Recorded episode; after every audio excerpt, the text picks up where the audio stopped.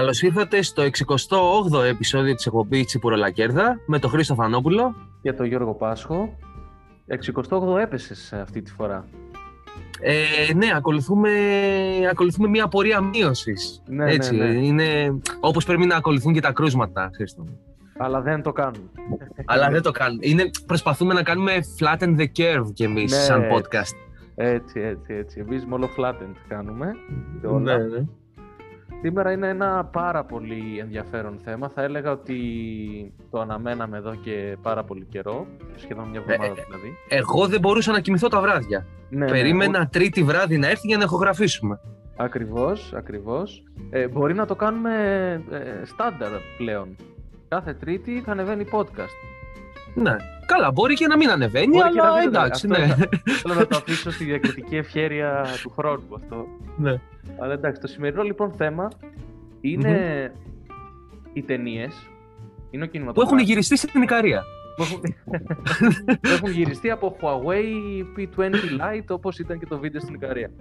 Ε, με τις ταμπούνες, πώς έλεγε. Τέλος ναι, πάντων. ναι, ναι. Ε, είναι οι ταινίες που αγαπήσαμε, ταινίες που αγαπήσαμε λίγο λιγότερο. Ε, Ή και καθόλου. ή και καθόλου, δηλαδή ταινίες τις που μισήσαμε. συχαθήκαμε. Ναι, ναι, ναι. Ναι. ναι. Ε, και εγώ ε, προσωπικά μιλάω τώρα, να πω Μμμ. ότι σε όλο το υπόλοιπο podcast, ό,τι άποψη εκφέρω για τις ταινίες που έχω δει Ναι. και κάποια μικρά σχόλια πάνω σε αυτές τις ταινίες γίνονται εντελώς από την πλευρά του θεατή και με καμία ουσιαστική κινηματογραφική γνώση, έτσι. Ε, Μόνος καλά, σε κάποια εντάξει. στοιχεία. προ- Το Ε, λέω, εντάξει, παιδί μου, προφανώς. Μην πεταχθεί κανένας και πει Μα τι λες τώρα, και αυτός Τα αρχίδια μας να πάνε να γαμηθούν. Να πάνε να Ναι. γαμηθούν. Όποιος Έτσι. έχει αντίθετη άποψη από εμάς να πάνε να γαμηθεί. Να Ένας- πάνε να δούνε σε φερλί στο δελφινάριο. Ένας φίλος ε, όπου ε, κατάγεται και μένει το περισσότερο, χρόνο του, το περισσότερο καιρό του χρόνου ε, σε κυκλαδίτικο νησί είπε ότι του αρέσει πάρα πολύ ότι ακούει podcast το οποίο βρίζει ο άλλος. Εγώ Ναι. προσπαθώ να τα βάζω όλα explicit για να μπορούμε να ναι, ναι, ναι. σε ανεχόμαστε, αλλά οκ, αφού αρέσει αυτό θα το συνεχίσουμε, θα σε αφήσω λάσκα εντελώς. Να κάνεις Μα ό,τι γουστάρεις. προσπαθώ, προσπαθώ να μην βρίζω. Προσπαθώ να μην βρίζω. Το βλέπεις, αλλά με, με βγάζουν από τα ρούχα μου. Δηλαδή, τι, τι γνώμη, και εσύ τι, δεν, δεν, μπο- δεν μπορώ να καταλάβω. Ναι. Δηλαδή, τι θα δώσουμε, θα δώσουμε ε, πιστοποιητικά φρονημάτων σε κανέναν για να εκφέρουμε μια άποψη πάνω Όχι, στον τομέα ρε του παιδί μου, κινηματογράφου; όχι. Δεν κατάλαβα. Όχι, Δεν δεν κατάλαβα. Θα μιλήσουμε, δεν θα μιλήσουμε μόνο για το τι μας άρεσε και δεν μας άρεσε. Θα μιλήσουμε για, λίγο Ναι. για σκηνοθεσία, αν μας άρεσε, φωτογραφία. Εντάξει, ναι, ναι. Γενικότερα. Οκ. Είναι- Πέντε είναι άτομα σαν μας αυτό- ακούνε. είναι Δεν σαν νομίζω να αυτό έχουν που θέμα. Μου έλεγε ο δάσκαλος μουσικής που είχα παλιά ε, και Ναι. όταν πηγαίναμε σε live με την μπάντα, έλεγε ποτέ να μην μπείτε στο κοινό.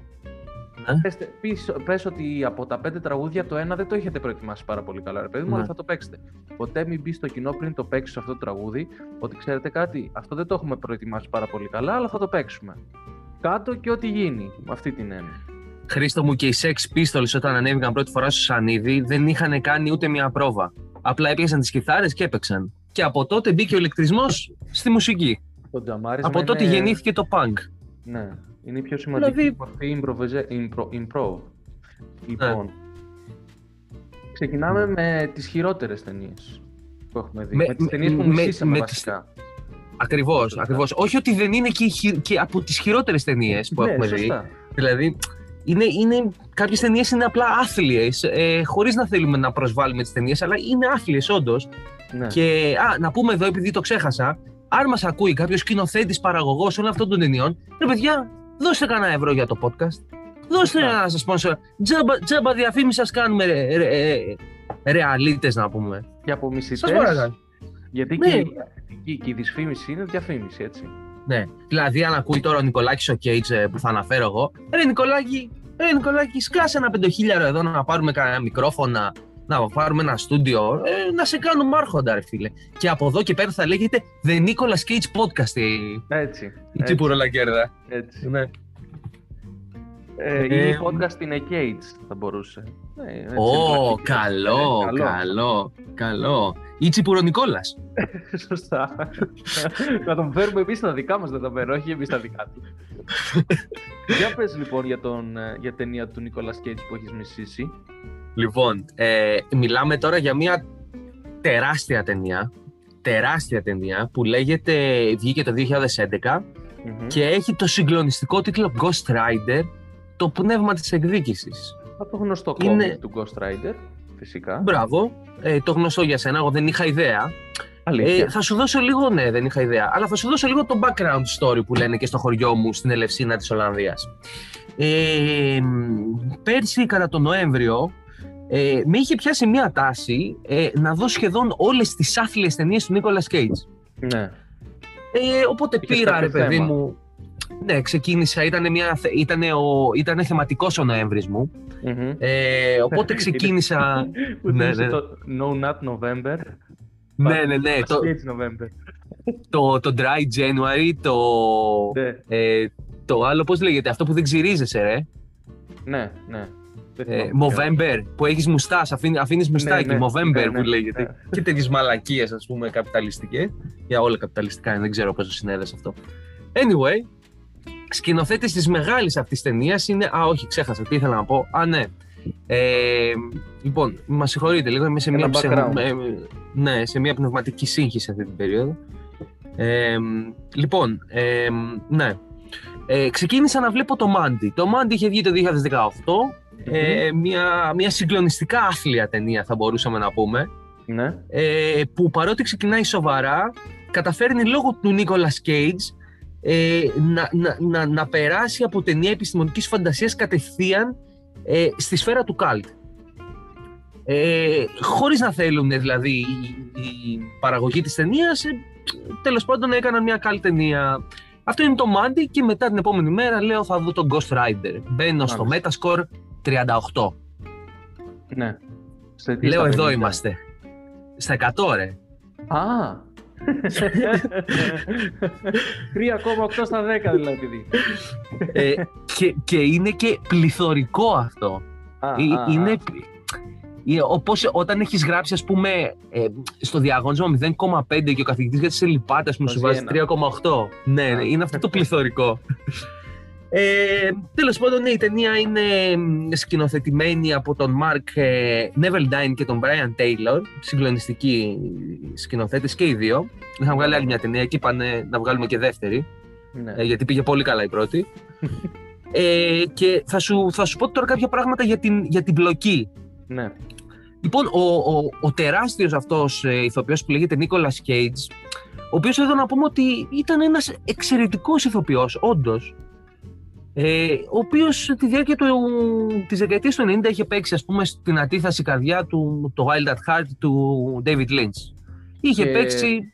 Στο Λεφαγό Κορέλη αυτός είχε παίξει. Μπράβο, μπράβο, ήταν ο πρωταγωνιστής. Okay. Ε, είχε παίξει σε, σε διάφορες καλές ταινίες, ε, στο Cotton Club, για παράδειγμα, πολύ καλή ταινία. Ναι. Ε, και κάποια στιγμή στη ζωή του Νίκολας Κίτζη ξύπνησε ένα πρωί, και, ένα πρωί και αποφάσισε να, απλά να βγάζει χρήματα κοροϊδεύοντας τον κόσμο. Ναι. Έτσι. Οπότε στην. Έχει παίξει ο Cage. Ε, νομίζω όχι. Ναι, τέλος πάντων. Νομίζω όχι. Δεν θυμάμαι. Ε, τέλος πάντων, στον Ghost Rider ε, ενσαρκώνει τον, τον Johnny Blaze, ε, έναν ε, ε μοναχικό άνθρωπο, ε, ο οποίος ζει απομακρυσμένος από τον κόσμο, αλλά μέχρι τη στιγμή που θα ανακαλύψει πως ο μοναδικός, φίλε που μπορεί να σώσει τον Ντάνι, ένα, ένα παιδάκι 10 χρονών, από τον ίδιο τον διάβολο, ο οποίος yeah. Ναι. κυνηγάει το παιδάκι, είναι ο μεγάλος Νίκολας Κέιτς. Ο, Ghost, ο, ο Johnny Blaze λοιπόν, as known as Νίκολας έχει αυτή την, την τεράστια ανεξέλεγκτη δύναμη η οποία τον βοηθάει να μεταμορφώνεται σε τέρας που σπέρνει την κόλαση κάτω από τις ρόδες του. Δεν ξέρω αν σου κεντρήσει το ενδιαφέρον. Αλυσιδωτή. Ναι. ναι. Και, και, και δεν... να... Μπράβο, μπράβο. Και, και δεν μας φτάνει μόνο αυτό. Ε, οι, οι σκηνοθέτες της ταινίας λένε δεν, δεν γαμιέται, δεν το κάνουμε πιο μπουρδέλο. Θα βάλουμε και μια ομάδα μοναχών με, αρχηγό, με, με, αρχηγό τον καημένο τον Ιντρίσελμπα, ο οποίος είναι τεράστιος ηθοποιός. Ναι, όντως. Και δεν ξέρω ποιος τον κορόιδεψε αυτόν τον άνθρωπο και πήγε να παίξει αυτή την ταινία. Τι του είπανε, θα έχουμε τζάμπα κρασί, θα τρώω όσο θε. Δεν ξέρω τι του είπανε. Τέλος πάντων, πήγε αυτός. Και θέλω τώρα, έχω, ε, ήταν, είναι μια ταινία η οποία είναι τόσο. Βασικά δεν είναι καλή. Κοίταξε, ο Νίκολα Κέιτ, αφού ξεμπέρδεψε με το συμβατικό σινεμά του Wild at Heart, του Μαντολίνου του Λοχαλού Γου Κορέλη, πέρασε στη σφαίρα του Καλτ με το Μάντι, αλλά στο Ghost Rider αποφάσισε να γίνει kits. Ναι. Δηλαδή, σκηνές οι οποίες είναι ότι ο, ο Johnny Blaze μεταμορφώνεται σε Ghost Rider και κατουράει τις φλόγες και σβήνουνε.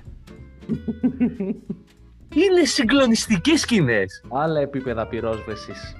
Έτσι. Ή που ανεβαίνει πάνω στη μηχανή και ξαφνικά φλέγεται το κρανίο του. Έτσι. Και κυνηγάει το διάβολο, ο οποίος έχει πάρει τον Ντάνι. Ο Ντάνι, ε, ε, ε, συγκλονιστικός το αυτό το παιδάκι. Ό,τι να είναι, δεν ξέρω ποια μάνα το άφησε να παίξει αυτή την άθλια ταινία. Ναι. Ε, και θέλω τώρα, επειδή έχω βρει, έχω κάνει τώρα τη δουλειά Μυρμικιού Μμμ. ε, και με αυτό τελειώνω, για αυτή τη, τη συγκλονιστικά άθλια ταινία, Ναι. θα σου διαβάσω λοιπόν τι είχε πει ο Νίκολας Κέιτζ, έτσι, Μμμ. ε, μ, για ε, την ταινία αυτή και για τον Brian Taylor, τον ένα από τους δύο σκηνοθέτες. Λέει, Μάλιστα. ο Brian Taylor επέμενε να παίξω και τον Ghost Rider. Γιατί στην πρώτη ταινία τον Ghost Rider φυσικά τον έπαιζαν κασκαντέρ. Γιατί κανένας σοβαρός ηθοποιός δεν θα τον έπαιζε. Και λέει, για να μπω βαθιά στην αίσθηση της θυσίας, για να νιώσω τον πόνο της αρχικής συμφωνίας με το διάβολο. Και συνεχίζει Χρήστο μου. Αυτός μου άνοιξε πολλού, αυτό μου άνοιξε πολλούς νέους δρόμους γιατί για πρώτη φορά αναλάβανε ένα ρόλο που δεν ήταν ανθρώπινος. Ήταν συναρπαστικό για μένα.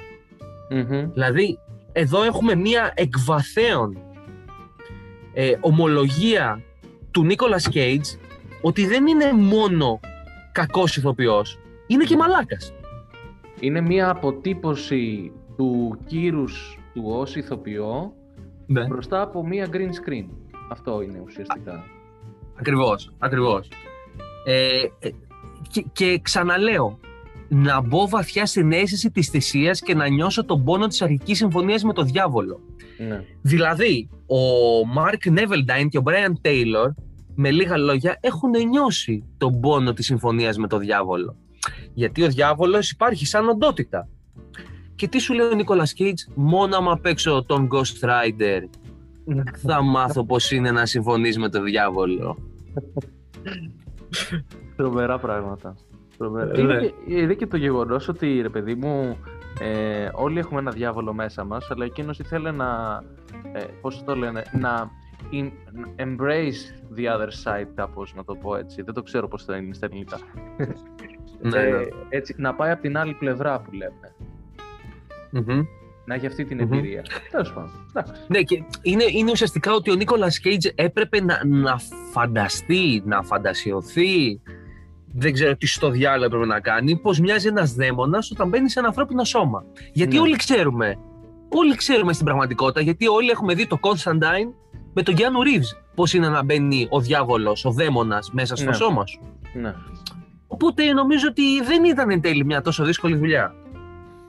Έχεις απόλυτο δίκιο. Δεν ξέρω. Ε, εσύ την έχεις δει, νομίζω, αυτή τη συγκλονιστική ταινία; Ε, ε, ε, πάνε χρόνια από τότε, ναι. Ναι. ναι. Ε, δεν, έτσι- ε, αναπο- Ε, πες, πες, πες. Θυμάμαι ειδικά, δεν ε, θυμάμαι αν είναι από αυτή την ταινία του Ghost Rider. Δεν, δεν ξέρω αν έχει βγάλει μία Ghost Rider ή δύο. Δύο, δύο. δύο. Θυμάμαι μία που προς το τέλος της ταινίας είναι πάνω στη μηχανή. ε, Ναι. Έχει μια κοπέλα απέναντί του. Μπράβο. Μια κλασική χολιγουντιανή κοπέλα απέναντί του. Ναι. Ε, Ναι. Και από εκεί που είναι κανονικά ο Nicolas Cage, ε, μετατρέπεται στον Ghost Rider, ε, παίρνει Ναι. φωτιά από το κεφάλι του και σηκώνεται και φεύγει με τις αλυσίδες από πίσω να, ε, να κυλάνε, κάπως έτσι. Α, Στο, στο δεύτερο είναι, στο δεύτερο Α. είναι αυτό. Ε, Α. εξαιρετικό. Ε, εξαιρετική σκηνή. Ναι. Αλλά στην πραγματικότητα για μένα η αγαπημένη μου σκηνή που την ανέφερα και λίγο προηγουμένως είναι που κατουράει τις φλόγες ρε διάολε. Αυτό τέλος. Τέλος, Γιατί τέλος. άμα είσαι, άμα είσαι ο Ghost Rider και στην κυριολεξία άμα είσαι ο Νίκολας Κίτς που ενσαρκώνει τον Ghost Rider Ναι, το μόνο που μπορείς να κάνεις για να σβήσει φλόγα είναι να την κατουρίσεις. σωστά. Εγώ να κάνω μια ερώτηση που το έχω απορία. Ναι. Ρε φίλε, γιατί όλοι οι χαρακτήρες κόμικ που μεταφέρονται στον κινηματογράφο Ναι. προσπαθούν να βγάλουν, ενώ είναι κακοί, κακοί, ενώ είναι ρε παιδί μου, παλεύουν με το έγκλημα, κάποιοι είναι και κακοί, δηλαδή έχουν μια κακία μέσα τους, προσπαθούν όλοι να το παίξουν κομική, δηλαδή να έχουν ένα κομικό στοιχείο σε αυτό. Είναι λόγω χολιγουδιανής μεταφοράς, είναι... Δεν το έχω καταλάβει. Όλοι δηλαδή, ο Spider-Man, ο... ακόμα και Batman; ο Doctor Strange, ο Batman... Ο Batman είναι λίγο πιο σοβαρός, ρε παιδί μου, έχει λίγο Ναι. πιο Ναι. Αλλά επειδή δεν είμαι και της ε, σχολής ε, DC, Marvel, δεν βλέπω, δεν, Ναι. τέλος πάντων δεν τις απολαμβάνω, κάνει μια εντύπωση.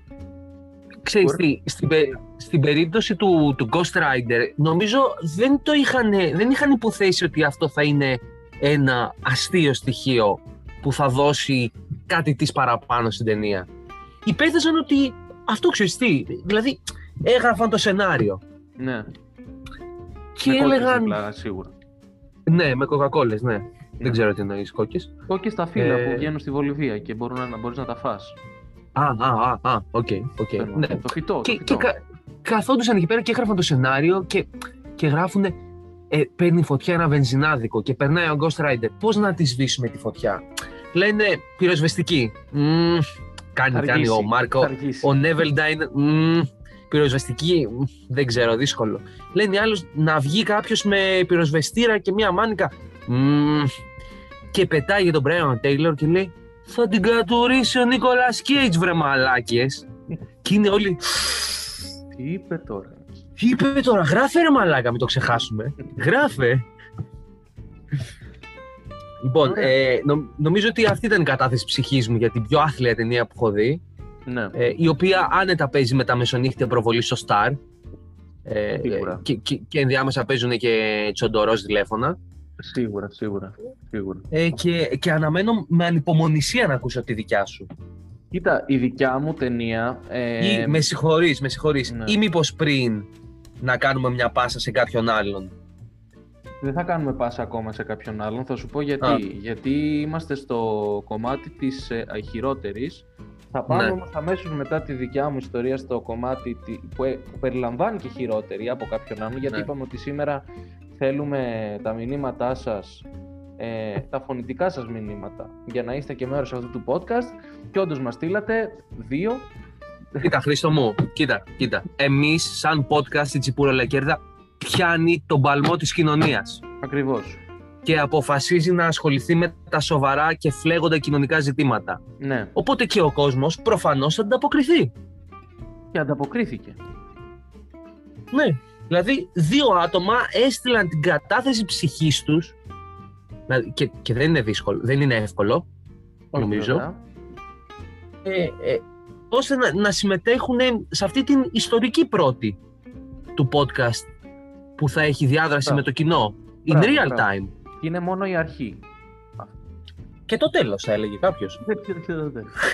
λοιπόν, η δική μου χειρότερη ταινία, ε, η χειρότερη όμως, δηλαδή και τη μίσησα και ήταν η χειρότερη ταινία ίσως, ε, περιλαμβάνει, ε, πώς να το πω, μία προσπάθεια μετά από μία πολύ επιτυχημένη πρώτη ταινία αυτής της σειράς να καταστρέψει οτιδήποτε έχει χτιστεί με κόπο η αλήθεια είναι και με ρίσκο το προηγούμενο έτος. Μιλάω για το χριστουγεννιάτικο επεισόδιο του Star Wars που βγήκε, που δεν παίκτηκε, παίκτηκε μια φορά ε, στην τηλεόραση. Από τότε ο George Lucas επέμενε να εξαφανιστεί από τον πλανήτη που ονομάζουμε Γη. Ε, ίσως το έστειλε με κάποιο, με το Millennium Falcon κάπου μακριά σε κάποιον άλλο πλανήτη, αλλά πραγματικά ήταν ό,τι χειρότερο έχω δει ποτέ. Τι είναι αυτό, λοιπόν, μετά Για- τη... για- Ναι. Γιατί ήταν τόσο χάλια, ρε παιδί μου, αυτό δηλαδή πες μας, δηλαδή. Τώρα, ναι, ναι, θα σου πω. Τι σε αηδίασε; Λοιπόν, θα σου πω, μετά την τεράστια επιτυχία με τα λίγα μέσα, κάτι πρωτοπόρο που ήταν το Star Wars το 1, το, το 1 χρονολο- χρονολογιακά, το 4 τέλος πάντων ε, σε μορφή ε, ιστορικής έτσι, συνέχειας. Mm. Ε, Άλλη πίπα αυτή του Star Wars που βάζουμε ναι. ό,τι να είναι νούμερα γιατί και στα αρχίδια μας. Ναι ρε φίλε. Χρονικά ήταν ε, το πρώτο. Ιστορικά είναι το τέταρτο. Τι να κάνω. Μμμ. Λοιπόν, ε, όπου, OK, okay, ήταν μια τεχνολογία, τεχνολογία. Ήταν κάποια sci-fi στοιχεία τα οποία δεν τα είχε ξαναδεί ε, το, έτσι, το μάτι των ανθρώπων mm-hmm. δεκαετίας του 70. Την, τον επόμενη χρονιά ε, ναι. βγάλανε ένα χριστουγεννιάτικο επεισόδιο το οποίο ήταν μια μισή ώρα μαλακίας ε, ναι. μια μισή ώρα κατά την οποία τα 45 λεπτά ε, ήταν η οικογένεια του Τσουμπάκα που μιλούσε στη γλώσσα της που δεν, ε, δεν μπορούσε να μεταφραστεί γιατί είναι απλές κραυγές και δεν υπήρχαν υπότιτλοι για τις κραυγές οπότε μόνο με, λες, με σημεία ε, μπορούσες να καταλάβεις ας πούμε με κάποια σημάδια κτλ. Και, και περιελάμβανε από μαγειρική μέχρι ναι. τεχνολογίας. Ε, ε, να, να, σε ρωτήσω κάτι, να, να σε διακόψω λίγο. Γιατί ναι. θυμάμαι ότι είχαμε ξεκινήσει να το βλέπουμε μετά από παρότρινση του μεγάλου podcast Film Pit. Ναι. έτσι, σπίτι σου. Και ήταν ναι. το πρώτο δεκάλεπτο ήταν αυτό που λες, ήταν κάτι περίεργοι άνθρωποι που είχαν εντυθεί σαν ζώα ναι. μέσα σε ένα σπίτι και μιλούσαν και ήταν, θα μπορούσαμε να πούμε ότι ήταν οικογενειακές ιστορίες ναι. των ζώων του Star Wars. Μιλούσαν τη γλώσσα των Wookiee. Που είναι ναι. άναυτα σκραυγές, ρε παιδί μου. Είναι αυτό, κάπως έτσι. Αυτό, αυτό. Ναι. Οπότε ήταν τόσο άθλιο, δεν είχε συνέχεια. Ήταν, ρε παιδί μου, ενώ ξεκίνησε ωραία. Ήταν ο Τσουμπάκα μαζί με τον ε, Χάρισον ε, Φόρτ με το Han Solo και ε, προσπαθούσαν να διαφύγουν από τα αυτοκρατορικά ε, διαστημόπλια. Τέλος πάντων. Αυτή ήταν η αρχή που ήταν ναι. καλή. Όλο το υπόλοιπο ήταν μια μαλακία και μισή. Δεν μπορώ να βρω λόγια για να την περιγράψω, αλλά πραγματικά επειδή αγαπώ αυτό το, αυτή τη σειρά ταινιών, αυτό το story ναι. που ήταν από πίσω το Star Wars, δεν μπορώ να πιστέψω ότι βγήκε κάτι τόσο άθλιο. Ευτυχώς είδα πρώτα τα πάντα, ε, ναι. την ύπαρξή του και μετά το είδα και κατάλαβα ότι ευτυχώς mm Είδα πρώτα τα υπόλοιπα γιατί ίσως να μισούσα το Star Wars εν γέννη. Θεωρείς ότι αυτό ε, αφενός έβλαψε την εικόνα του Star Wars και αφετέρου έγινε μόνο για εμπορικούς λόγους. Δηλαδή δεν μπορώ να καταλάβω γιατί αποφάσισε ο Λούκας μετά από μια τόσο επιτυχημένη ταινία να βγάλει ένα Christmas επεισόδιο το οποίο είναι άθλιο και το, το ήξερε ότι είναι άθλιο. Δηλαδή είναι άνθρωπος ο οποίος ξέρει κινηματογράφο. Αν λάβω υπόψη ε, ότι χορηγός της ε, ταινίας ήταν η General Motors, ε, μάλλον για τη χορηγία ήταν. μάλλον για να... το, μόνο, το μόνο που δεν έκαναν είναι εκεί πέρα που μιλάνε στο σπίτι τα, ο Τσουμπάκα, ξέρω εγώ, με την οικογένειά του, να πίνουν και κοκακόλα. Ναι, ναι, ναι, ναι, θα ήταν ναι. τέλειο. Αλλά τουλάχιστον εντάξει, κάποια στιγμή ε, ήταν τόσο άθλια. Είναι, όταν είναι κάτι τόσο άθλιο, ρε παιδί μου, θα πω κάτι άσχημο τώρα, αλλά όταν συμβαίνει ένα ε, τρακάρισμα μπροστά σου όχι ναι. με νεκρούς ή κάτι άλλο, αλλά συμβαίνει ένα τρακάρισμα. Δεν κάθεσαι να δεις, ρε φίλε. Ναι, ναι, είναι, είναι αυτό.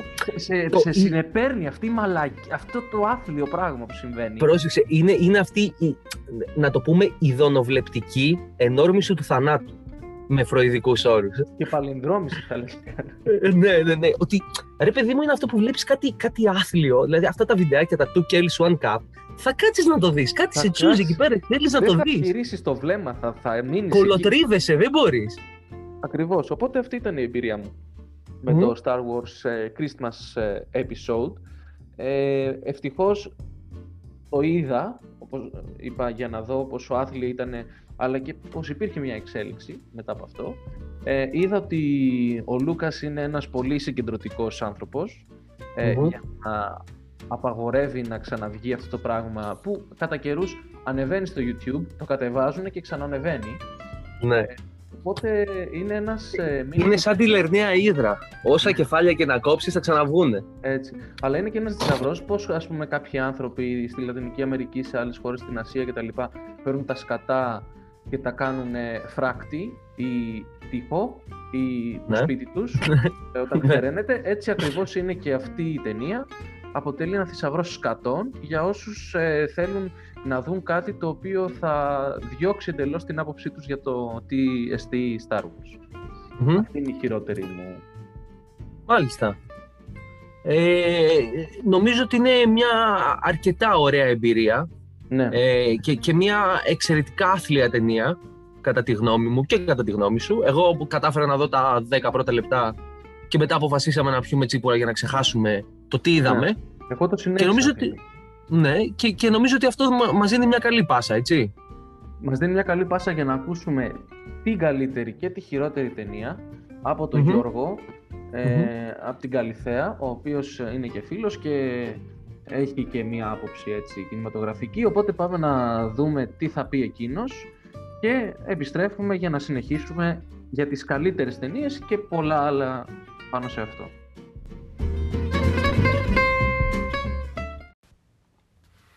Καλύτερη ταινία η θηλιά του Hitchcock και χειρότερη ταινία μια ελληνική το Bachelor το 3 το οποίο είχα τη μεγάλη ατυχία να πάω να το δω και στον κινηματογράφο. Ακόμα κλαίω τα λεφτά μου.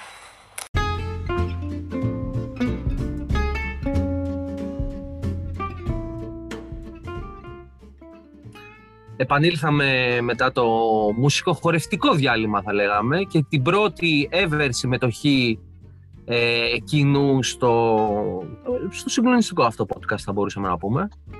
Την προλαγέρδα. Ε, ε, ναι, ναι, ένα, ένα από τα μεγαλύτερα podcast όλων των εποχών. Θα έλεγε κανείς Ε. ότι είναι το μεγαλύτερο podcast ε, που συνδυάζει η Ελλάδα και η Ολλανδία. Ε, το έχει κάνει κανείς άλλος αυτό; Όχι. Άρα είναι το Ε, μεγαλύτερο. σωστό, άρα είναι και το, και το πρώτο σε, σε, σε ακροάσεις, σε έτσι. παγκόσμια, και σε παγκόσμια μετάδοση το πρώτο. Είναι, είναι, είναι το πρώτο transnational podcast μεταξύ Ελλάδας και Ολλανδίας σε ακρόαση και το, το καλύτερο και πιο συγκλονιστικό. Ένα κινηματογραφικό in the rail, θα λέγει κανείς. Μπράβο, ένα nerve-wracking, άλλο ένα nerve-wracking επεισόδιο της σειράς της Πουρολακέρδα. Ε, τέλος πάντων, μετά από αυτό το διάλειμμα για μαλακία. Ε, λοιπόν, ε, ο φίλος ο Γιώργος είπε ωραίες ταινίες, δηλαδή μία ωραία, Μία του ωραία. Hitchcock. Ναι. Μμμ. Τη θηλιά. Ε, που, τη θηλιά, εντάξει, εξαιρετική ταινία, η οποία, ε, αν θυμάμαι καλά, είναι και η πρώτη εγχρωμή του Hitchcock. Κοίτα, ε, θα σου πω, καταρχάς είναι εξαιρετική ταινία. Βέβαια, Ναι. ε, δεν είναι και στα επίπεδα του Vertigo τώρα. Όχι, Ναι, ούτε δεν του... είναι αριστούργημα, αλλά είναι ούτε πάρα του πολύ ψυχό, καλή ας ταινία.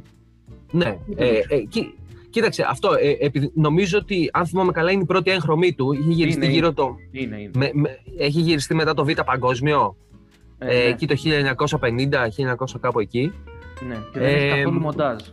Δεν έχει Μπρα- σχεδόν μπράβο, καθόλου ναι. μοντάζ. ναι. Ναι, είναι, είναι one-shot film ε, ουσιαστικά. Ε, εντάξει, νομίζω ότι είναι, είναι μια πάρα πολύ καλή ταινία γιατί ε, αρχικά βασίζεται ε, νομίζω σε, σε ένα θεατρικό, δεν θυμάμαι ποιου. Ε, από, νομίζω ε, ένα του Patrick Hamilton, ρε φίλε. Επειδή το είχα Α, διαβάσει- μπράβο, μπράβο, το το δει Rope, πρόσφατα. το Rope. Ε, Rope, το Rope. Send, Rope Send, κάπως έτσι. Ναι, ναι, ναι, το, Αλλά σίγουρα είναι ε, το, Patrick Hamilton. Μπράβο, μπράβο, το, το Rogue του Patrick Hamilton, ναι, και νο- νομίζω ότι είναι ένα, ένα αρκετά ωραίο ε, ψυχο, ψυχολογικό thriller ε, με έγκλημα, έτσι, το οποίο, ε, το οποίο νομίζω ότι μας δίνει ίσως τα πρώτα βήματα, τι- Ναι. τι- όχι τα πρώτα βήματα, πώς να το πούμε, την πρώτη άρτια εκφραστική ε, άποψη του Hitchcock για ε, ταινίες εγκλήματος. Και μεταφέρει Ε. και μια θεατρική διαδικασία, συγγνώμη που σε διακόπτω, και αυτό που Ναι. μου αρέσει πάρα πολύ εμένα σε ταινίες, όταν όλη η υπόθεση, όπως και θα πω και εγώ μια ταινία που, ε, που κινείται στο ίδιο τόπο, ε, Μμμ. είναι μόνο σε ένα δωμάτιο. Ναι. Είναι Ναι. τρομερό. Και αυτό το one shot που λες είναι, ε, δεν, είναι one shot με την έννοια της εποχής, γιατί Ναι. τότε μπορούσε μια κάμερα να γράψει μόνο 8 ή 9 λεπτά, γιατί ήταν τεράστιο το, το μέγεθος. Οπότε με την έννοια της εποχής ήταν one shot, γιατί Μμμ. έχει πλάνα 8 λεπτά ή 9 λεπτά, όσα δηλαδή μπορούσε να καλύψει η κάμερα της εποχής. Ναι. Ε, επίσης, οι κάμερες εποχής δεν μπορούσαν να τραβήξουν ταυτόχρονα ήχο και εικόνα, έτσι. Ναι. Το ναι, 35 είναι το πολλά φιλμ, Ναι. το 35 το φιλμ πάνω ακριβώς δεν είχε ε, στο πλάι τη μαύρη ταινία η οποία έγραφε τον ήχο. ναι. Οπότε ήταν ακόμα πιο δύσκολο. Ήθελε πάρα πολύ πρόβα ουσιαστικά ε, για να ε, κάνεις κάτι τέτοιο. Και εδώ βλέπουμε ότι είχε πει ο Alfred Hitchcock ε, για τη θηλιά. Ε, λέει ότι η ταινία γυρίστηκε το 1948 και αποτελεί κατά τη δήλωση του σκηνοθέτη ένα πείραμα που πρέπει να συγχωρηθεί. ναι. Ε, δεν θα το συγχωρήσουμε γιατί είναι ένα αρκε- μια αρκετά καλή ταινία. Ε, και οπότε νομίζω ότι μπράβο στον Γιώργο που, που, που μας θύμισε Hitchcock και που μας θύμισε τη θηλιά η οποία ε, θα μπορούσαμε να πούμε ότι είναι μια ταινία ε, την οποία δεν την ξέρει πολλοί κόσμος. Όχι. Εντάξει, δεν είναι τυπό, δεν είναι Vertigo, δεν είναι τα πουλιά. τα πουλιά. Ναι, ναι αλλά πες. Λόγω, λόγω και του γεγονότος ότι έρχεται από το θέατρο ναι. Και γνωρίζοντας λίγο το Hitchcock, η αλήθεια είναι ότι ο Hitchcock είναι από τους σκηνοθέτες που έχω δει πάρα πολύ και συνεχομενα Ε, γιατί μου άρεσε πάρα πολύ και το γεγονός ως μικρότερος, μου άρεσε πάρα πολύ που έβλεπα τον ίδιο του σκηνοθέτη σαν κομπάρσο να πετάγεται ας πούμε, κάποια δευτερόλεπτα μέσα στις ταινίες του. Ναι, ε, πάντα το έκανε. Ναι, δεν ξέρω σκηνοθετικά ή κινηματογραφικά αν λέγεται κάπως αυτό, αλλά τέλος πάντων μ' άρεσε. Ε, όχι, έκανε το κάμεο του ίδιου το εαυτό ουσιαστικά. Ναι, δεν ήταν. ναι. ας πούμε η, μία ταινία ξεκινούσε με να είναι στον ε, Τάμεση και να ε, είναι γυρισμένος ε, να πλέει ρε παιδί μου, ναι, ναι. νεκρός, ε, η άλλη είναι σε κάτι κήπους να περνάει κτλ. Ε, είναι το γεγονός ότι προσπαθεί να αποδείξει. Δεν είναι μια, ένας φόρος τιμής στο θέατρο. Ότι ε, παίρνω μια θεατρική, ένα θεατρικό και το κάνω ταινία και με αυτόν τον τρόπο δίνω αξία στο θέατρο. Είναι μια, mm-hmm. ένας τρόπος να απορρίψει το θέατρο υπέρ του κινηματογράφου. Ότι ο κινηματογράφος είναι ανώτερος σε σχέση με το θέατρο. Ε... Αυτό εγώ κατάλαβα γνωρίζοντας ελάχιστο Hitchcock. Μπορεί να κάνω και λάθος δεν ξέρω, νομίζω ότι δεν είναι όπως το λες, είναι, είναι μια, μια υπέρβαση του θεάτρου για τον κινηματογράφο τον ίδιο. Αυτό θα μπορούσαμε να πούμε. Και επίσης για να πιστέψω αυτό που είπες ότι είναι γυρισμένη σε ένα κλειστό χώρο, αυτό το, το κινηματογράφο του κλειστού χώρου τον, ε, τον πρότεινε ως ε, φιλμική ανάγνωση πρώτος ο Hitchcock. Ναι. Γιατί ο, όταν είναι γυρισμένη μια ταινία σε, εξ ολοκλήρου σε ένα κλειστό χώρο, σημαίνει ναι. ότι δεν βλέπεις το φως του ήλιου, το φως είναι τεχνητό, δημιουργεί ναι. μια αίσθηση αγωνίας, μια αίσθηση εγκλισμού, ε, η οποία ουσιαστικά αυξάνει ε, το, το άγχος το οποίο σου δημιουργείται εσένα ως θεατή ε, για, την, ε, για την έκβαση της, ε, της πλοκής. Μην ξεχνάμε ότι ο άνθρωπος εκτός από αυτό έχει, εισα, εισα, έχει εισάγει και πράγματα τα οποία έχουν ε, χρησιμοποιηθεί από την ψυχολογία έτσι. Μέσα ναι. από το Vertigo βγήκε ο όρος gaslighting. Mm-hmm. Είναι ναι, ναι, ναι. να το καταφέρνει ένας σκηνοθέτης από τον κινηματογράφο να μεταφέρει ψυχολογικά θρίλερ και τα λοιπά είναι ο μέτρο του ψυχολογικού θρίλερ ας πούμε. Mm-hmm. Το gaslighting ναι. είναι αυτό που προσπαθεί να πείσει ένας άνθρωπος σε έναν άλλον ότι φταίει αυτός ρε παιδί μου, έτσι πολύ απλοϊκά να το πω. Και ε, ναι αυτή την, ε, μέσω του Vertigo. Αλλά γενικά, ναι, είναι ένας εξαιρετικός σκηνοθέτης, είναι ερετικός, είναι αυθάδης, είναι πολλά. Ε, είναι και αυτό το ότι, ρε παιδί μου, μπορεί να τον καλούσαν να πάει σε βραβεία και να σηκωθεί και να λέει «Σας χαίρομαι όλους, ας πούμε, δεν σας γουστάρω καθόλου». Ναι, ναι, ναι. Οπότε, ναι, είναι σεβαστός πολύ. Και, και, και ξέρεις τι κάνει στη φιλιά, δηλαδή ουσιαστικά σου, σου, αποκαλύπτει από την ε, αρχή τον δράστη και η κάμερα είναι τοποθετημένη μέσα στο διαμέρισμα και αυτό που κάνει είναι ότι με το να, με το να με ανα, ανακαλύπτοντας από την αρχή το δράστη, ο θεατής ουσιαστικά περιμένει να μάθει ποιο είναι το θύμα. Ναι, ναι. Ε, το οποίο είναι μια συγκλονιστική επινόηση ε, στον ε, κινηματογράφο, ας πούμε, τον, στον thriller κινηματογράφο της εποχής Ε, οπότε μπράβο και, και νομίζω ότι αξίζει να, να τη δει ο κόσμος αυτή την ταινία.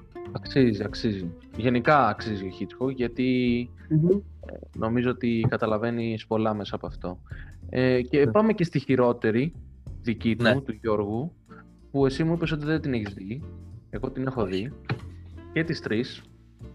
Όχι στον κινηματογράφο όπως ο ίδιος, αλλά εντάξει. Ε, είναι; Είναι το Bachelor 3. γενικοτερα είναι ουσιαστικά μια ελληνική βερζιόν του πετυχημένου, αν μη τι άλλο, Hangover, έτσι. Κάτσε, περίμενε. Επιτυχημένο ήταν το πρώτο. Μετά το ξεφτύλισαν και αυτοί το Hangover. Δηλαδή το δεύτερο και το τρίτο δεν βλέπονται. Το δεύτερο εμένα μου αρέσει πολύ. Α, το δεύτερο δεν είναι που πάνε στην Ταϊλάνδη, που στο διάλογο πάνε. Ναι, ναι, ναι, ναι. Και ο Γαλιφιανάκης βγαίνει με τα τουά στο κεφάλι του. Εμένα μου αρέσει πολύ. Μπράβο, με την τίγρη αυτό το. Ναι, ναι. ναι. Που πάει στο Mike Tyson και έχει φάση, τέλος πάντων. Ναι. Ε, αλλά είναι μια εντάξει, ακραία αποτυχημένη. Είναι αυτό που ρε παιδί μου φέρνουν τα village για να δεις κάτι Χριστούγεννα και τέτοια που έρχεται μια ελληνική ταινία κάθε χρόνο τα παλιά Ναι. τα χρόνια που έχουν κινηματογράφοι κτλ. Ε, και παίζει ο Τσιμιτσέλης, παίζει ο Νίβο. Ο Βου- ο Βουρ- Βλέπω, β- βλέπω εδώ, επειδή το γκούγκλαρα, βλέπω τεράστια συμμετοχή Τόνι Σφίνου. Ναι, ναι, ναι. Τσικάκια και τέτοια, ναι. Έχει και Τεράστια συμμετοχή. Μπράβο και βλέπω, εντάξει, ε, στο IMDb τώρα που το γκουγκλάρω γιατί δεν το έχω ξανακούσει, έχει 4,2. Ε, εντάξει, τι θα Ε, έχει, φίλε. Λίγο παραπάνω από τον Ghost Αρκετά Rider. καλή. Μπράβο, αυτό, αυτό σκεφτόμουν ότι τι στο διάλογο συμβαίνει με το κοινό, ρε. Ρε, πάτε καλά. Το Bachelor 3 είναι καλύτερο από τον Ghost Rider. Το Πάντως, Ghost Rider έχει ναι. χτίσει ένα ολόκληρο kids σινεμά της, φα- του φανταστικού, ας πούμε. Τι έχει κάνει ο, ο- το Bachelor; Μόνο ο Νίβο έχει προσφέρει σε αυτή τη χώρα. Έχεις δίκιο. Καλημέρα Ελλάδα, σου μιλάει ο Νίβο. Οπότε, Ακριβώς. εντάξει, δεν έχουμε να πούμε και πολλά πάνω σε αυτό. Ήταν μια άθλια ταινία, γενικότερα είναι μια άθλια σειρά. Δεν θα, Ναι. Δεν θα πούμε παραπάνω, γιατί έχουμε πολλά Ε, να πούμε και για τις άλλες. Με συγχωρείς, ε, πριν μπούμε, μπορώ να διαβάσω λίγο στο IMDb ε, την περιγραφή του στα αγγλικά; Ναι. Νο- Νομίζω ότι είναι αρκετά ενδιαφέρουσα. Ε, λοιπόν, συγχωρέστε με για την ε, άθλια ελληνική προφορά των αγγλικών μου, αλλά έτσι είναι, τι να κάνουμε. Άμα δεν σας αρέσει, κλείστε το podcast αυτή τη στιγμή. Ε, λοιπόν, λέει Jimmy is getting married and he gathers his buddies for the legendary bachelor. All is surprisingly normal this time and the wedding day is here, but something will disturb this wedding. Είναι νομίζω, ε, έχουμε πάρει το hangover, το έχουμε βάλει στο πλυντήριο ρούχων μαζί με ροζ. Ε, Και λίγο με μαζί, γιόκα. και, και λίγο με μπράβο ακριβώς. Και έχει βγει ένα, ένα ξέπλυμα, ας πούμε, ένα άθλιο ξέπλυμα που το, το πετάς στο ρούχο κατευθείαν με το που βγαίνει. Ναι, ναι. Ωραία. Ε, Έχουμε- Έχουμε να πούμε λοιπόν για αγαπημένες ταινίες. ναι. Τώρα είναι η ώρα. Ε, γιατί έχουμε και άλλο, έτσι, άλλον ακροατή, ο οποίος θα Μμμ. συμμετέχει με την αγαπημένη ταινία σε αυτό το podcast. ναι. Ε, Ε, νομίζω ότι μπορείς να, να ξεκινήσεις εσύ να μας Α. εξιστορείς την ε, αγαπημένη σου ταινία γιατί κουράστηκα πάρα πολύ και επίσης δεν πληρώνομαι τόσο καλά στο podcast και να μιλάω τόσο πολύ. Έχεις δίκιο. Λοιπόν, η δικιά μου αγαπημένη ταινία είναι ουσιαστικά η ανάμνηση των παιδικών μου χρόνων. Ω, γλυκούλη. Ναι, και είναι το Λεκορίστ, Ναι. η χοροδία τέλος πάντων. Είναι μια γαλλική ταινία Μμμ. που διαδραματίζεται σε μια επαρχία ας πούμε, της Γαλλίας, σε, σε ένα απομακρυσμένο σχολείο, ε, στο οποίο φτάνει ένας ε, αυστηρός καθηγητής μουσικής και αποφασίζει να φτιάξει, το λέω πολύ περιληπτικά, αποφασίζει να φτιάξει μια χοροδία από τα παιδιά που είναι οι μαθητές του σχολείου. Ε, το πρώτο πράγμα που κάνει είναι να βάζει στη σειρά τους ε, μαθητές και να βλέπει ποιοι είναι, ε, πώς το λένε, βαρύτονοι, ποιοι είναι υψίτονοι, ποιοι είναι μέτζο κτλ. κτλ. Σαν ένας άλλος ε, λιγνάδης του Εθνικού Θεάτρου. Σαν, ναι, ναι, αλλά χωρίς την παρενόχληση. χωρίς την ενόχληση. Ε, ε, χωρίς να βίαζε κόσμο. Ναι. ναι, ναι, ναι. Είναι φερόμενος, ε, δεν είναι ακόμα. Ε, ε, ναι, ναι, ναι. Λοιπόν, Σωστά. Εσύ άμα, δεις, άμα, εσύ, άμα εσύ δεις καπνό, ε, ναι, μην πεις φωτιά ότι υπάρχει είναι- φωτιά. Είναι το ηλεκτρονικό τσιγάρο. Ε, είναι, ε, είναι η, ε, πώς το λένε, αυτό της ΔΕΗ που έσκασε στον Ασπρόπυργο. Ναι, Δεν ναι, είναι στα φωτιά. νεόπτιστα, στα νεόπτιστα. Λοιπόν, Μπράβο. και ουσιαστικά είναι μια ταινία η οποία κάθε φορά που τη βλέπουμε συγκινεί. Είναι Ναι. μια τρομερή ταινία για μένα. Δεν είναι εντάξει, δεν είναι αριστούργημα ρε παιδί μου, αλλά μου αρέσει πάρα πολύ. Ε, και δείχνει και φυσικά μετά αυτά τα παιδιά και ειδικά ο πρωταγωνιστής, το παιδί πρωταγωνιστής, ο οποίος έχει και μια πραγματικά εξαιρετική φωνή, ε, Μμμ. κάνουν και ε, βγαίνουν από την ταινία ουσιαστικά και ως πραγματικοί, ε, όχι δεν υποδίονται ρόλους, αλλά ως πραγματική χοροδία συμμετέχουν σε συναυλίες, σε ε, αυτά τα που κάνουν ας πούμε, διάφορες εκπομπές στη Γαλλία και τα λοιπά και τα λοιπά. Ναι. Ε, show, ε, βγαίνουν εκπομπή, κάνουν και περιοδία παλιότερα. Ε, Μμμ. αλλά είναι μια ταινία γιατί, γιατί δείχνει πώς ε, ένας ε, καθηγητής, ο οποίος ναι μεν είναι αυστηρός, αλλά βλέπει πάρα πολύ μπροστά στα παιδιά αυτά. Τους δίνει εμπιστοσύνη, τους ε, δίνει τη δυνατότητα να εκφράσουν το ταλέντο τους. Ε, είναι ένα πολύ ωραίο επιτυχημένο αποτέλεσμα. Και Ναι. όσοι δεν την έχουν δει, νομίζω ότι πρέπει να τη δουν με την έννοια ότι είναι και μια ε, έτσι, γαλλική, γαλλικού κινηματογράφου ταινία, κλασικά πατέ, ας πούμε. η πλειοψηφία, Ναι, ναι. ε, Ναι. που σου δίνει ρε παιδί μου μία γεύση από το γαλλικό κινηματογράφο γιατί ο γαλλικός κινηματογράφος χρησιμοποιεί πάρα πολύ ε, τη- το παιδί όπως και σε μία παλιότερη ταινία το «Ο πόλεμος των κουμπιών» Μμμ. ε, δεκαετίας του 50 που μεταφέρθηκε μετά τη δεκαετία του 2000 μέσα από τις ιστορίες οι οποίες είναι και κάποιες φα- ε, δηλαδή που τις έχουν γραφτεί σε βιβλία ε, χρησιμοποιούν παιδιά αρκετά. Δεν λέω ότι είναι κάποιο στοιχείο.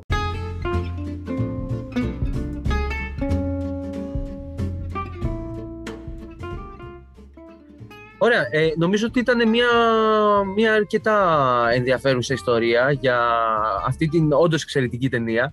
Και να, να πω εδώ ότι το, το μοτίβο με το παιδί που ανέφερες ε, προηγουμένως, Ναι. ε, πρώτος στον ε, γαλλικό κινηματογράφο το έχει, ε, ε, το έχει εισάγει ο Φρανσουά Τριφό με τα Μμ. 400 χτυπήματα, Μπράβο, μπράβο. έτσι.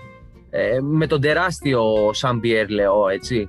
Μπράβο. Ναι, ναι, ναι. Ε, και ήταν ουσιαστικά μαζί με τον Κοντάρη η πρώτη ταινία του, του γαλλικού New Wave, ας πούμε, του νέου κύματος, ναι. ε, που, που σάρωσε τα πάντα στο πέρασμά του, δηλαδή όντως.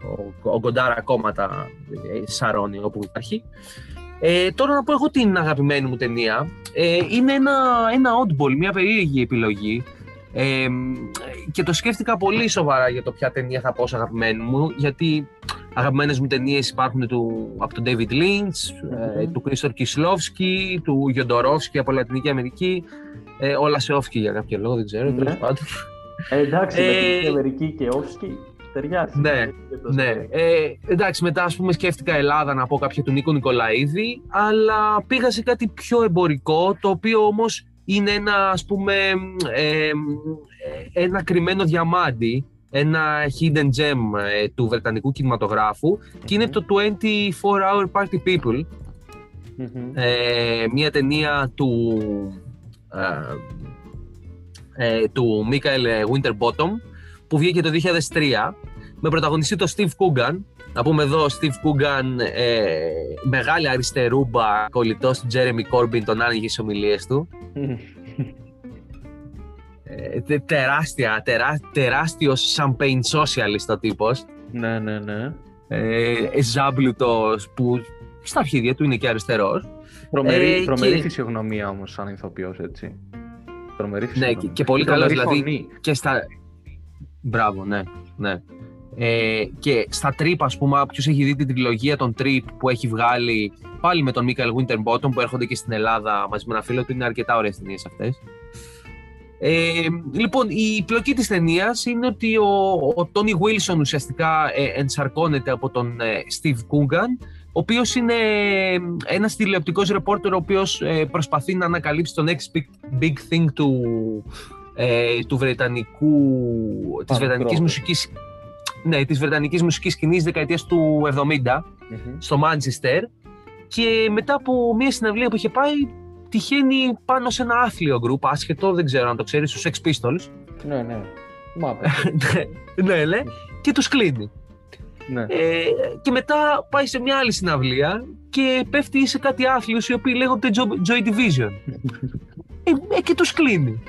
Και μετά πάει σε άλλη μια συναυλία και πέφτει σε κάτι άλλους άθλιους πιωμένους και σαπίλες που τους λένε Happy Mondays. ναι. Και αυτούς τους κλείνει. Μετά βρίσκει και τους Oasis βέβαια. Και αυτούς τους κλείνει.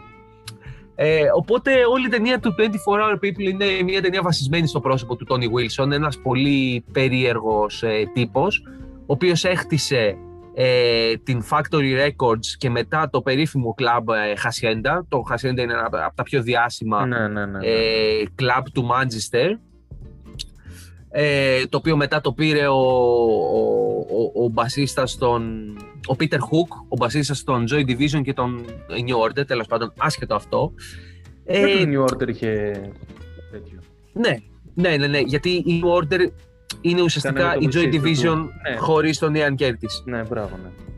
Ε, για- γιατί μου αρέσει τώρα αυτή η ταινία; Ε, αρχικά την είδα σε μια, στην, τρυφερή, στην τρυφερή ηλικία των 20 ετών που είχε αρχίσει να μου αρέσει το punk ε, και όλο αυτό το Britpop και ε, η, η, η βρετανική κουλτούρα στη μουσική.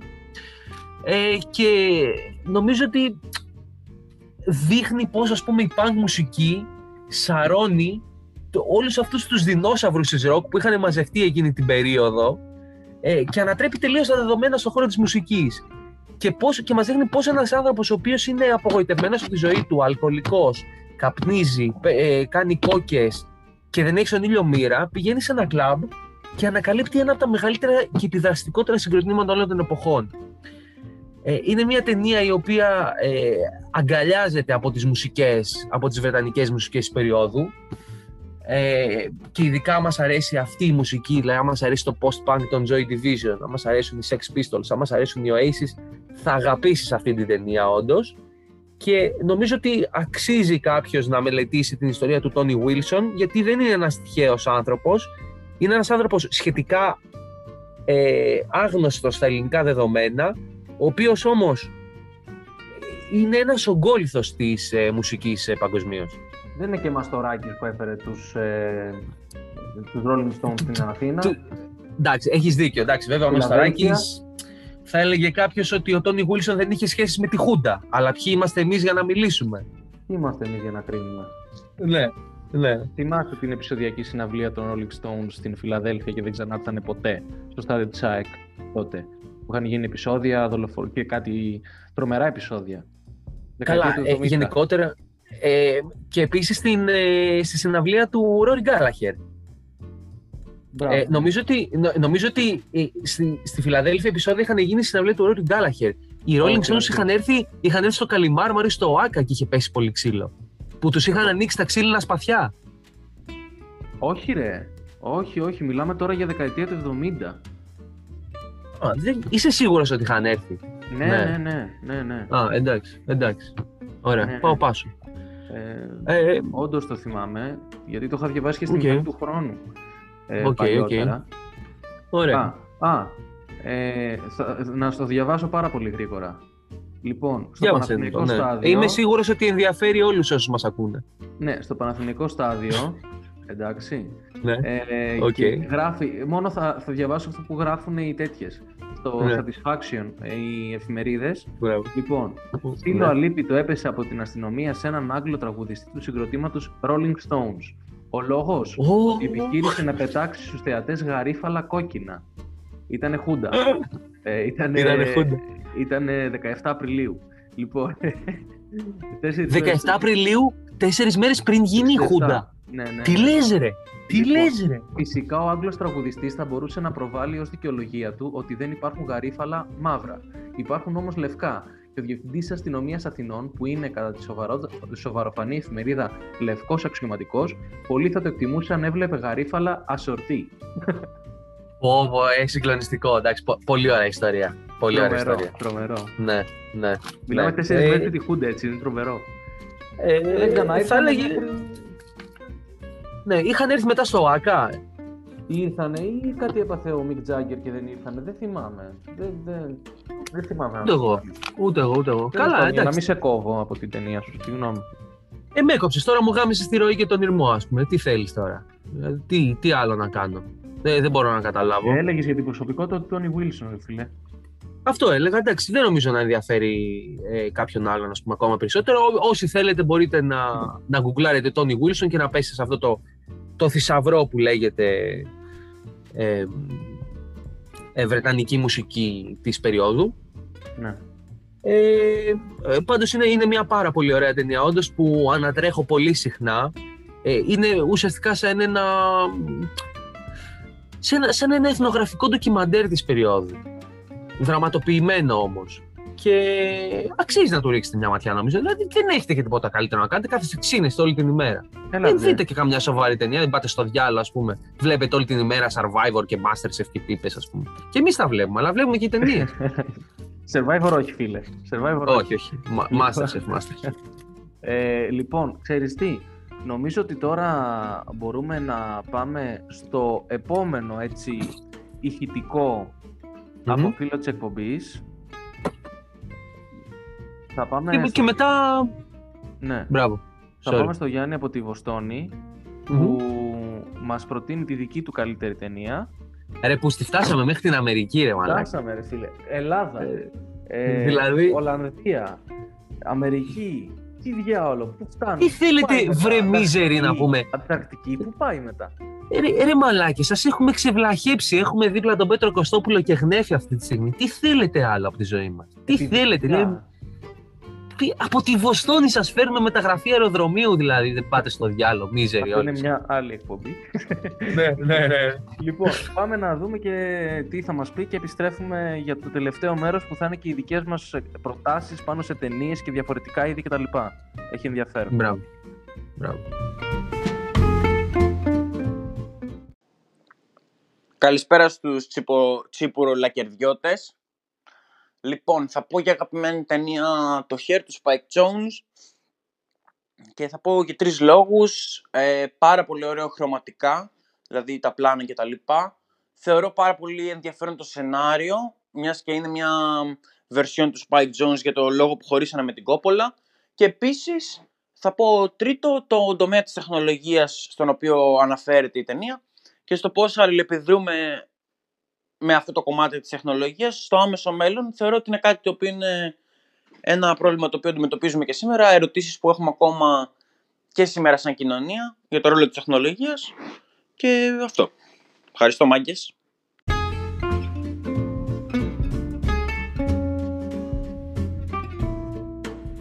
Λοιπόν, και μετά την ταινία που μας πρότεινε ο Γιάννης, το Hair, ε, Μμμ.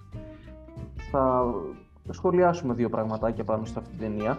Ε, παρατηρώ μόνο, μόνο αυτό θα πω, παρατηρώ ότι το κοινό μας, δηλαδή τα δύο άτομα που μας έστειλε, έχουν καλό Α, γούστο. Αυτή είναι και το κοινό μας. Ναι, ναι, ναι, αυτοί. Ε, έχουν καλό γούστο, ρε παιδί μου. Το ψάξαμε. Σωστά. ρε παιδί μου, Που μας στείλουν και Σωστά, το θα- σεβόμαστε αυτό. Το εκτιμάμε. Μπράβο. Θα μπορούσε να πει κανείς ότι το Bachelor 3 είναι το γούστο του, του ενός από τους δύο. Δηλαδή, δεν, εγώ δεν κρίνω. Αλλά θα μπορούσε να το πει Αλλά- κάποιος. ναι, Αλλά Πάμε για ε, το εγώ Hair. παίρνω απόσταση από αυτό που λέω. ναι, ναι. Γιατί έτσι Ε, είναι συνήθως. Ναι. Μπράβο. Ε, τώρα να, να, να πούμε για το Hair δύο-τρία πραγματάκια. Ναι. Ε, ωραία. Ε, εγώ συμφωνώ με τον Γιάννη. Είναι μια πολύ καλή ταινία. Ε, και to the point, ειδικά την εποχή που βγήκε. Έχει βγει νομίζω πριν από 5-6 χρόνια. Μμμ. Ε, δεν είναι από τις αγαπημένες μου, αλλά μπορώ να καταλάβω ότι αρχικά, όπως είπε και ο Γιάννης, έχει μια εξαιρετική φωτογραφία, έχει ένα εξαιρετικό φω- μοντάζ και μια εξαιρετική φωτογραφία. Και επίσης ο Γιώκη- ο Γιώκιν Φίνιξ, ο Χόκιν Φίνιξ, ε, Ναι, που Joaquin. είναι πολύ καλό στο ρόλο του. Μμμ. Ε, και είναι, είναι αυτό που είπε και ο, και ο Γιάννης, αν θυμάμαι καλά, ότι ε, ουσιαστικά παίρνουμε με- μία ματιά από το πώς μπορεί να είναι οι ερωτικές σχέσεις στο μέλλον με την Ναι. άνοδο του artificial intelligence Ναι. ε, και το πώς ουσιαστικά ε, αυτή τη στιγμή έχουμε το Tinder αλλά μπορεί σε 20 χρόνια να έχουμε για παράδειγμα ε, έναν υπολογιστή ο οποίος να μας μιλάει και να μας καθοδηγεί ε, στο πώς, ε, στο πώς ε, να συμπεριφερθούμε και στο τι να νιώσουμε. Οπότε νομίζω ότι α, αυτή η ταινία είναι μια εξαιρετική ταινία ε, επιστημονικής φαντασίας αλλά ε, για ένα μέλλον το οποίο έρχεται ναι. και δεν μένει στη σφαίρα του φανταστικού. Και παίζει και. Οπότε αξίζει να Σκάρ- τη δείτε. Ε, Σκάρλετ Γιώχαρσον και Ναι. τέτοια εκεί. Ναι, ναι, ναι, ναι, ναι, παίζουν αρκετά καλή. Δηλαδή είναι μια, νομίζω είχε πάει και στα Όσκαρ το Hair. Δεν Ε, είναι. ναι, Ναι. Γενικά η ταινία, ε, οι ταινίες που. Κάποιες ταινίες, Σκάρλετ Γιώχανσον, ειδικά οι δραματικές, όπως το Merit Story, ας πούμε, που βγήκε το Ναι. 19. Ε, Καλή ταινία, ας πούμε. Και η μία και η άλλη. Γιατί το match point που Και είχε το match βγάλει. point, Και το, και το match point. Καλά, εκεί αρχικά την ερωτεύεσαι τη, τη, Καλά, το και εκεί την σκαρλετάκι. Το, ερωτεύεσαι. το ερωτεύεσαι, ας πούμε. Ναι, Λες, δεν σωστά. γίνεται. Α πούμε, αυτός ο άγγελος να περπατάει στη γη, δεν γίνεται. Ναι, ναι. Όχι, Ο εντάξει, Γλίτσας. η αλήθεια Ο είναι- Γλίτσας. Θα κάνουμε φίλε τα προφανίδα, λέμε. Τι, Ναι, σε λίγο θα ναι, πεις ναι, ότι ναι. ξυπνάμε στη Δύση, ας πούμε, και κοιμόμαστε στην Ανατολή. Ε, Σκάρλετ, αν μας ακούς, στείλε χορηγία. Ή για σένα. Ωραία. Ε, Έλα, πάμε, να, πάμε να προτείνουμε για να Ναι. κλείσουμε. Γιατί Ναι. κουράσαμε πολύ, νομίζω. Ναι, ε, εγώ έχω δύο ταινίες. Ναι. Ε, και μία πολύ γρήγορη αναφορά σε ένα αγαπημένο μου είδος. Τα λέω γρήγορα. Λοιπόν, Ναι. μία ταινία που Έχεις προτείνω, δύο ταινίες καλές ή κακές; κα, καλές και μία κακή, την οποία Μμμ. απλά θα την αναφέρω. Λοιπόν, ε, δύο καλές ταινίες. Η πρώτη είναι το Μιράκολο Αμιλάνο. Ναι. Είναι του Βιτόριο Τεσίκα, ε, 1951, Του κλέφτη ποδηλάτων ουσιαστικά. ουσιαστικά, μπράβο, οπότε Ναι. καταλαβαίνω. η- Λοιπόν, και είναι μια ταινία όπου πρωταγωνιστής είναι ο Φραντσέσκο Γκολιζάνο και πάρα πολύ γρήγορα να πω ότι ο Φραντσέσκο Γκολιζάνο ξεκίνησε την κινηματογραφική του καριέρα το 1948 όταν το βρήκαν ε, σε ένα ε, ταχυδρομείο που δούλευε Ναι. και μετά έκανε συνολικά 6 ταινίες από το 48 έως το 52 και μετά αποσύρθηκε. Μμμ. Δεν ξανά έκανε Ναι. ταινίες στο τέλος της ζωής του το 1991. Να σε έξι- διακόψω ένα λεπτό. Ναι. Ναι, ε, και να πούμε ότι αυτό ήταν μια, ε, ε, ένα από τα σημαντικότερα δείγματα του Ιταλικού νεορεαλισμού. Δηλαδή Ναι. ότι οι σκηνοθέτες πήγαινε, γυρνούσαν την πόλη και έβρισκαν ε, πρόσωπα τα οποία μετά ε, μετέτρεπαν σε ηθοποιούς. ηθοποιούς. Δηλαδή ο Ιταλικός, ο Ιταλικός νεορεαλισμός βασίστηκε κυρίως σε άτομα τα οποία δεν ήταν ηθοποιοί. Και αυτό Ναι. είναι μια πρωτοπορία που έφερε στον κινηματογράφο. Ναι, ναι. Και μ' άρεσε επίσης πάρα πολύ γιατί δεν ήταν σε κλειστό χώρο, αλλά ήταν σε έναν συγκεκριμένο χώρο όλη η ταινία. Ε, στα, ε, στα πλάγια ενός σιδηρόδρομου, εκεί όπου είχε Μμ. χτιστεί μια ας πούμε ε, πα- παράγκα ανθρώπων ε, φτωχών. Τέλος πάντων, να τη δείτε, δεν λέω παραπάνω. Ε, η επόμενη ταινία που σίγουρα θα τη, δεν ξέρω αν θα την πρότεινες κι εσύ, μπορεί και να την προτείνεις, είναι μια ταινία του 2020 με τον τρομερό Μίκελσεν σε πρωταγωνιστή. Τεράστιος Μάτς Μίκελσεν, ο καλύτερος επίος Μάτς της γενιάς του. Ε, το Another Round ή Druk, τέλος πάντων όπως θέλετε πείτε το, ε, το οποίο είναι μια εξαιρετική ταινία ακόμα και όσοι δεν τους αρέσει ο σκανδιναβ... ή τουλάχιστον η σκανδιναβική γλώσσα, δεν ξέρω τέλος πάντων. Ε, δείχνει ρε παιδί μου πόσο εύκολα μπορείς να χαλάσεις και να φτιάξεις τη ζωή σου. Είναι... Ναι, με, ε, με βάση το αλκοόλ Με όμως. βάση το αλκοόλ όμως. δηλαδή Ναι. γίνεται ένα πείραμα μεταξύ τεσσάρων δασκάλων, καθηγητών, ε, Ναι. πόσο, πόσο μπορεί να επηρεάσει το αλκοόλ τη ζωή τους, αλλά ελεγχόμενο αλκοόλ, δηλαδή 0,05. Και πώς, και πώς αυτό εν τέλει δεν είναι τόσο ελεγχόμενο. Έτσι; Δεν είναι τόσο ελεγχόμενο προφανώς. Ναι. Βλέπουμε και στα εσωτερικά των οικογενειών τι γίνεται, αλλά το τέλος ειδικά, ας πούμε, Μμμ. εκεί στη Μαρίνα με όλους τους ε, μαθητές και τους ε, καθηγητές Ναι, ναι, να ναι. χορεύουν, να- είναι, τρο- είναι τρομερή, είναι τρομερή ταινία. Είναι Ε, τρομερή ταινία. Και είναι ο, ο Βίντερμπεργκ που είναι ο σκηνοθέτης. Ε, καλά, η ταινία είναι λίγο τραγική γιατί την είχε προτείνει η κόρη του, η οποία πέθανε σε τροχαίο δυστύχημα κατά τη διάρκεια των γυρισμάτων. μμ. Αλλά ο Βίντερμπεργκ είναι και ο πρώτος που, που, ε, που εισήγαγε στο, στα φιλμικά κείμενα το Δόγμα 95, το οποίο είναι σκανδιναβικός κινηματογράφος και αξίζει να το γκουγκλάρετε για να δείτε τι είναι. Και τις προηγούμενες ταινίες του Βίντερμπεργκ, οι οποίες είναι εξαιρετικές όλες. Ε, οπότε ναι, ε, νομίζω ότι συμφωνώ σε αυτό. Είναι πάρα πολύ καλή ταινία. Ναι, εντάξει, τώρα δεν θα πούμε τα κλασικά Bergman, 7η σφραγίδα και τέτοια. Εντάξει, αυτά είναι Όχι, κλασικά. εντάξει. Αλλά, εντάξει, ναι. αλλά μια πολύ μικρή αναφορά είναι σε ένα αγαπημένο μου είδος που είναι ο βουβός κινηματογράφος Μμμ. ε, και εγώ δεν αναγνωρίζω τον Τζάρλι Τσάπλιν ως τον καλύτερο ηθοποιό βουβό. Αναγνωρίζω Ποιο, ο τον Μπάστερ Κίτον. Buster Keaton, εντάξει. Ναι. Ε, ο Buster Keaton, ο οποίος στο είδος του, δηλαδή στο βουβό κινηματογράφο, είναι ο καλύτερος όλων. Αν Ναι. συγκρίνουμε όμως τον Charlie Chaplin και τον Buster Keaton στη μεταφορά τους στα λόγια και όχι στον βουβό κινηματογράφο, ε, ο Chaplin ε, εκεί τον σκίζει. Εντάξει, μην ξεχνάμε τώρα το μόνο λόγο του στο δικτάτορα. Τρομερό. Ναι. Αλλά ο Buster Keaton δεν τα κατάφερε. Αλλά ο τρόπος με τον οποίο το μεγάλο πέτρινο πρόσωπο, όπως ε, τον ονομάζανε, ε, ο- τον Buster Keaton, κατάφερε να αποδώσει δικές, δικές του ατάκες ε, σε εισαγωγικά ή ας πούμε η ιστορική σκηνή που πέφτει το σπίτι, οι πρόσωποι του, ε, του σπιτιού και τον βρίσκει σε ένα παράθυρο να περνάει ανάμεσα να πούμε ότι όλα όσα έχει κάνει ο Buster Keaton είναι, ζω- είναι κανονικά δηλαδή δεν είναι κάποιο ε, σκηνικό. Ε, μία πρόσωπη σπιτιού που πέφτει δύο τόνοι πάνω του θα μπορούσαν να το σκοτώσουν. Αλλά είναι ένα αυτό το μικρό περιθώριο του περιθύρου ή όλο όσο κάνει με το τράμα ας πούμε, που κρατιέται για να ξεφύγει από τους αστυνομικούς. Ε, όλα αυτά είναι τρομερά. Και κλείνω. Μάλιστα, ο, συγγνώμη, ήταν ο 7ο καλύτερος ψηφίστηκε, ο 7ο καλύτερος ε, σκηνοθέτης, ο Buster Keaton, και ο 21ο ε, ε, ηθοποιός άνδρας όλων των εποχών, έτσι, από το Αμερικανικό Ινστιτούτο Κινηματογράφου. Και κλείνω με τη χειρότερη καλύτερη ταινία για μένα, το The Room, εντάξει, το Tommy Εντάξει, Wiseau. ναι.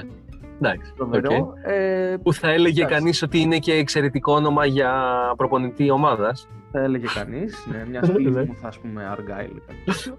Έτσι, έτσι. ε, inside joke. Ε, Είναι ό,τι χειρότερο, θα- αλλά θα το απολαύσετε. Και μπορείτε να δείτε και την ταινία με τον ε, Φράνκο που την κάνει. Μετά. Ναι. ναι. Εντάξει, basic επιλογή. Basic επιλογή. Basic επιλογή, γιατί Λοιπόν, δεν- εγώ... βλέπω ναι. πάντα ωραίες ταινίες. Αυτό. σωστό, σωστό, εντάξει. Να Ναι, ωραία. αποφεύγουν οι άκρες. Ε, και μετά, ε, μετά από αυτό το ευχάριστο διάλειμμα για κατούριμα του Χρήστος Θανόπουλου, ε, επανερχόμαστε τώρα. Εντάξει, εγώ δεν θα προτείνω ταινίες. Ε, θα προτείνω ε, τρεις ε, σκηνοθέτες και μία χειρότερη ταινία. Λοιπόν, Ωραία. πολύ σύντομα. Ε, τρεις σκηνοθέτες. Ε, από ελληνικό κινηματογράφο, ε, Νίκος Κούνδουρος και Νίκος Νικολαίδης.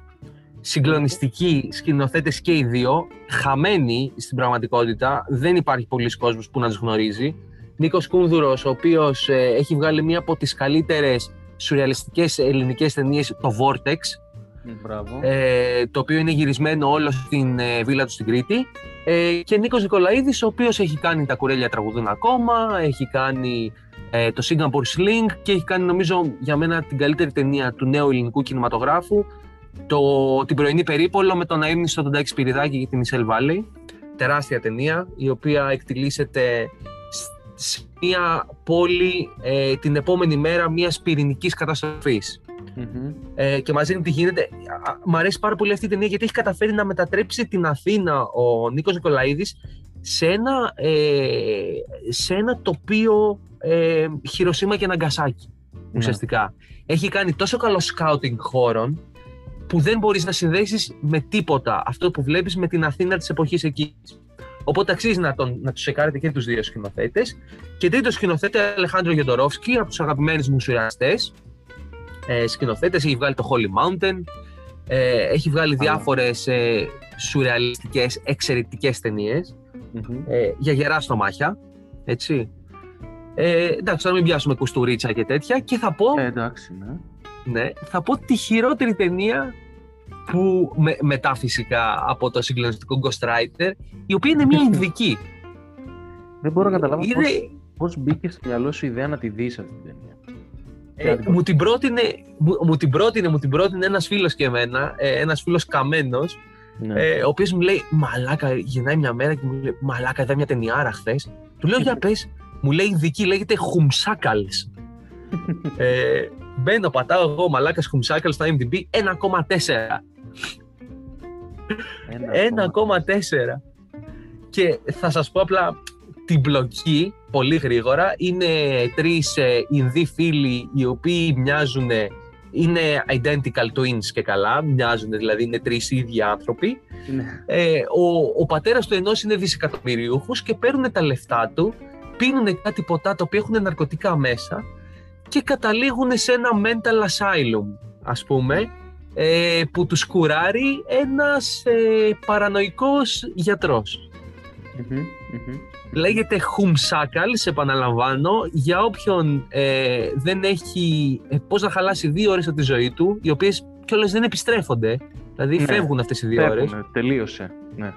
Ναι, ναι. Ε, μ, αξίζει να το δει. Α- α- αξίζει να Και δει όχι. αυτή τη συγκλονιστική ταινία. Α, Είναι μια ε, ταινία η οποία τη βλέπεις και λες γιατί; Γιατί Ναι. έχει γυριστεί αυτή η ταινία, γιατί, Ναι, ναι. γιατί; Γιατί έχουν βα- βαλθεί λεφτά σε αυτή την ταινία, ναι. Ναι, και για να αφήσω ένα τυράκι έτσι, θα... μπορεί και να καταφέρνουν να φύγουν από το άσυλο. Άστα, μην τα λες όλα. Γιατί θα την δουν. Μπορεί και αυτό; και καταλήγουν σε ένα dance bar να τραγουδάνε Bollywood. Πω, πω, εξαιρετικό. Εξαιρετικό. Ε, Μπορεί. μπροστά- ε, εντάξει, Ναι. Το The Room μπροστά του είναι... Ε, Ναι, Όπ, ναι. Όσκα. Τα, τερ- τα τερμάτισα όλα, κλείνουμε δηλαδή. Ναι, ναι, ναι, κλείνουμε, κλείνουμε, γιατί μετά από αυτό Ναι. θα μας κυνηγάει με, με τις βέργες που χτυπούσαν στον κορονοϊό οι Ινδοί αστυνομικοί εκεί. Μας Ναι, κυνηγάνε ναι. και εμάς έτσι. Ναι, ναι. Βγήκε λίγο μεγάλο το σημερινό επεισόδιο. Εντάξει, Ε, ήταν το θέμα. Ναι, καλά, στα αρχίδια μας. Ε, Μπράβο. Δηλαδή, Μπράβο. τζάμπα, Αυτό είναι τζάμπα, το τζάμπα επιχείρημα. ψυχαγωγία. Αυτό είναι Τζάμπα κυβερνητικό ψυχαγωγία παράγουν. επιχείρημα. Αυτό είναι κυβερνητικό Ναι. επιχείρημα. Το στα αρχίδια μας. Ε, είναι στα αρχίδια. Μπράβο, μπράβο. Εντάξει. Ναι, ναι. Αυτό. δεν έχει κάτι άλλο. Ακριβώς. Αυτό. Ήτανε το Ε, πόσο, Εντάξει. ποιο ήτανε; Το 51ο. Α, ωραία. Εντάξει. Ήταν το Ναι. 51ο επεισόδιο Τσίπουρο Λακέρδα με τον Γιώργο Πάσχο.